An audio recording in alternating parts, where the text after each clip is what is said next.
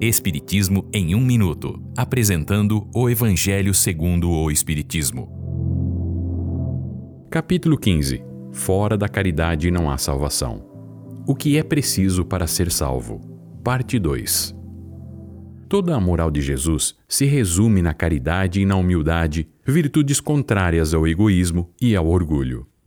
Jesus ensina que essas virtudes são o caminho para a bem-aventurança eterna, dizendo: Bem-aventurados os pobres de espírito, os humildes, porque o reino dos céus é deles. Bem-aventurados os que têm o coração puro, são gentis, pacíficos e misericordiosos. Ame o próximo como a si mesmo. Faça aos outros o que gostaria que fizessem por você. Ame seus inimigos.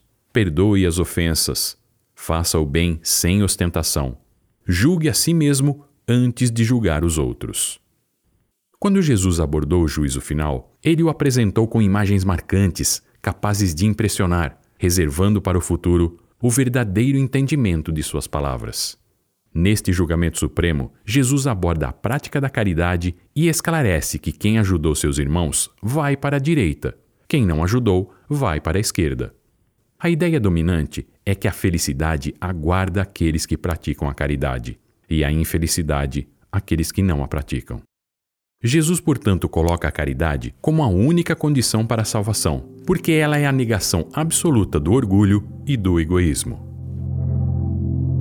Esta é uma livre interpretação. Livro consultado: O Evangelho segundo o Espiritismo, de Allan Kardec, edição 3, em francês. Visite nosso site www.vidaespiritismo.com.br.